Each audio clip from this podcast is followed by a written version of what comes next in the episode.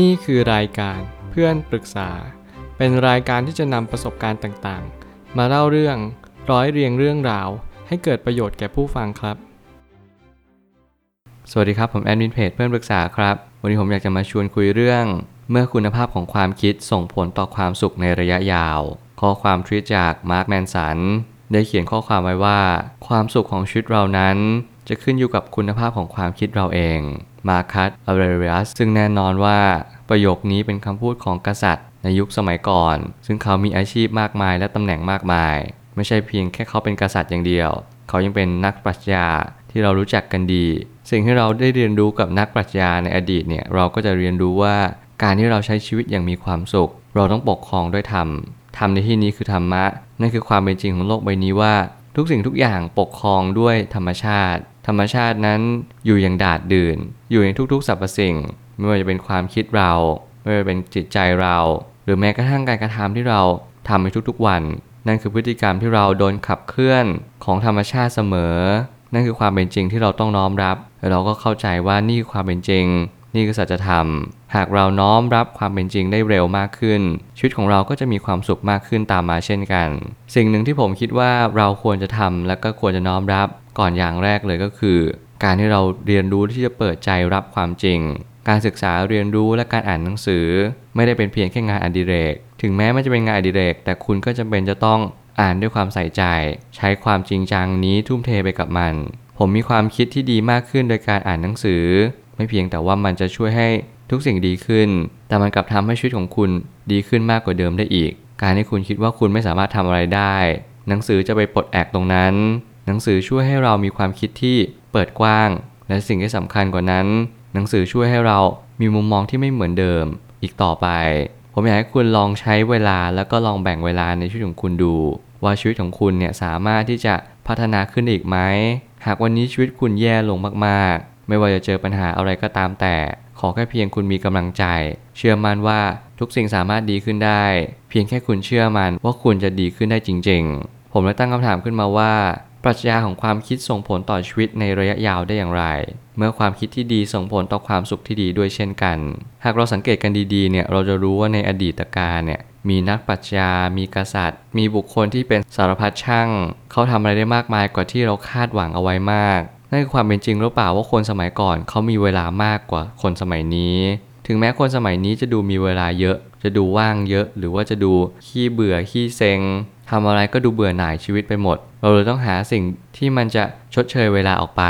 หรือสิ่งที่เรียกว่าค่าเวลานั่นเอง ไม่ว่าจะเป็นเทคโนโลยีต่างๆ นั่นมาทำให้เรามีอาชีพที่ลดน้อยลงหรือเปล่า ในความหมายก็คือแต่ละคนเนี่ยจะมีความสามารถที่เลิศหรูหรือว่าอลังการเนี่ยอยู่ไม่กี่อย่าง บางคนยังไม่รู้ตัวเองด้วยซ้ำว่าตัวเองเก่งอะไร ผมสังเกตเห็นหลายอย่างว่านักปรัชญาในอดีตเนี่ยเขามีความคิดที่เฉียบคมแล้วก็แหลมคมมากๆ เขามีความคิดที่ค่อนข้างที่จะมีความชัดเจนต่อความคิดของเขา เขามีจุดยืนของชีวิต เขามีสิ่งที่เป็นคันลองชีวิตเนี่ยเป็นไปในสิ่งที่ควรจะเป็นไปจริง ๆ ยิ่งเรามีเวลาให้กับตัวเองมาก เราก็ยิ่งค้นพบตัวเองมาก นั่นคือคำถามที่ผมตั้งกับตัวเองไว้เสมอว่า คนยุคนี้ไม่มีเวลาให้กับตัวเองหรือเปล่า เรามีเวลาให้กับทุกๆ สิ่ง ยกเว้นให้กับตัวเราเอง แล้วความคิดที่ดี และสิ่งที่ดีต่อชีวิตมันจะเกิดขึ้นได้อย่างไร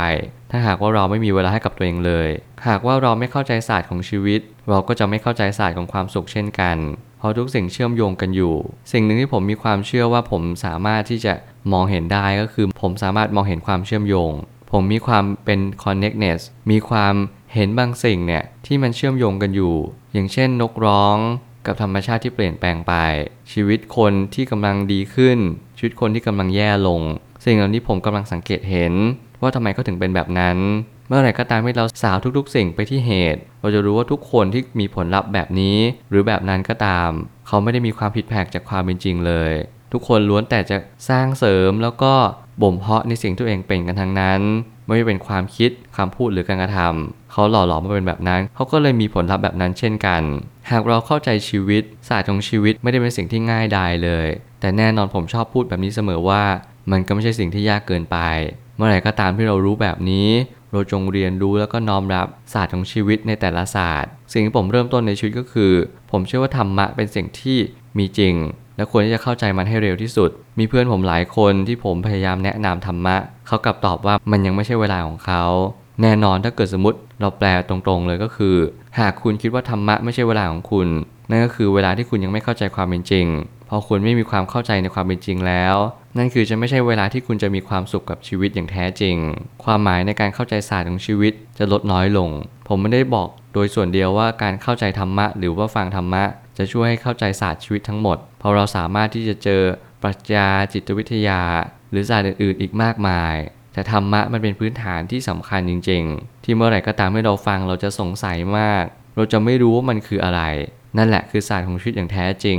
หากว่าคุณรู้ศาสตร์ของชีวิตได้ โดยง่ายเนี่ย คุณก็สามารถที่จะเข้าใจธรรมะได้โดยง่าย แต่น้อยคนมากๆที่จะเข้าใจธรรมะโดยทันที ส่วนใหญ่แล้วก็จะนำไปขบคิด ค่อยๆ พิจารณา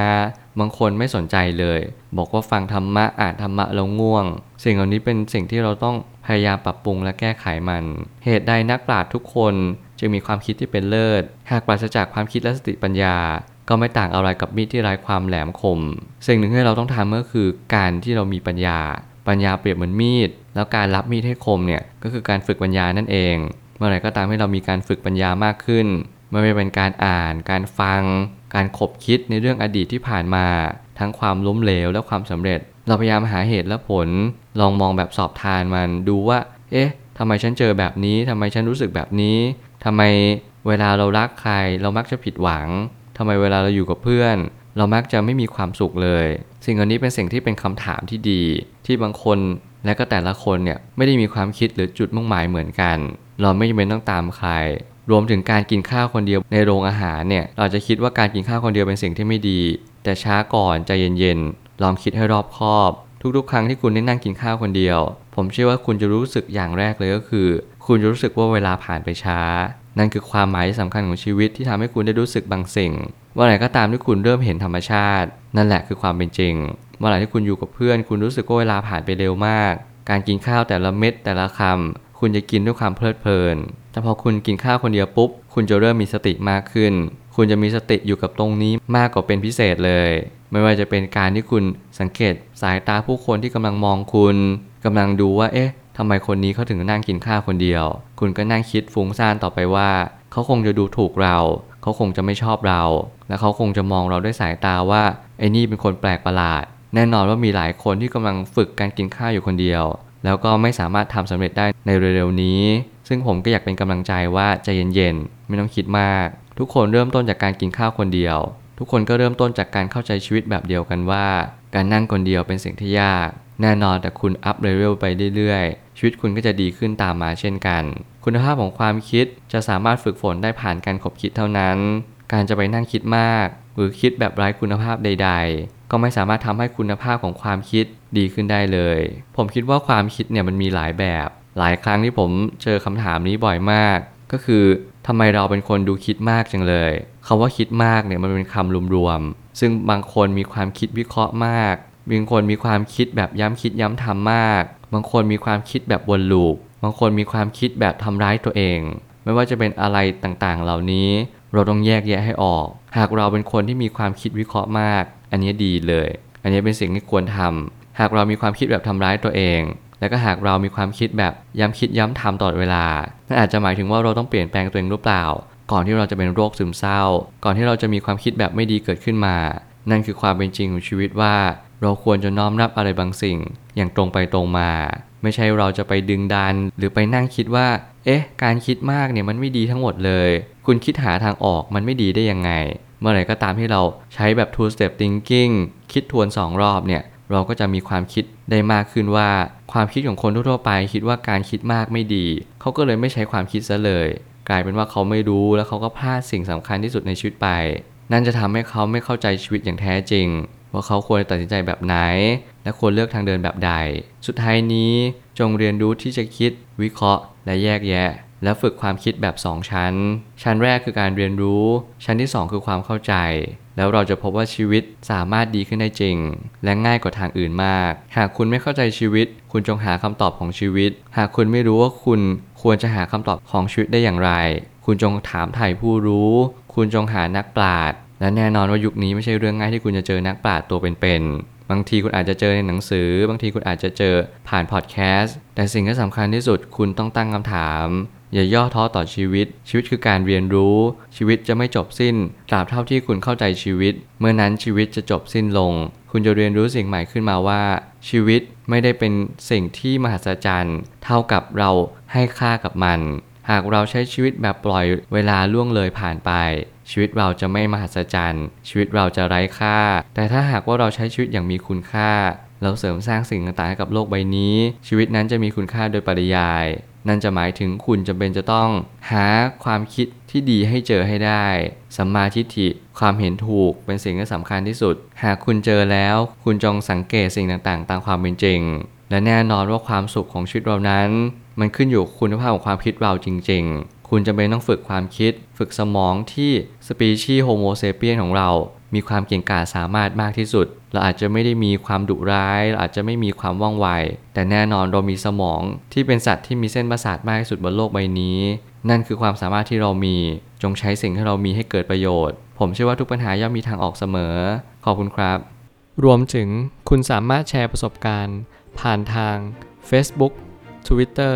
และ YouTube และอย่าลืมติด Hashtag เพื่อนปรึกษาหรือ f r ร e n d t a l k a ด้วยนะครับ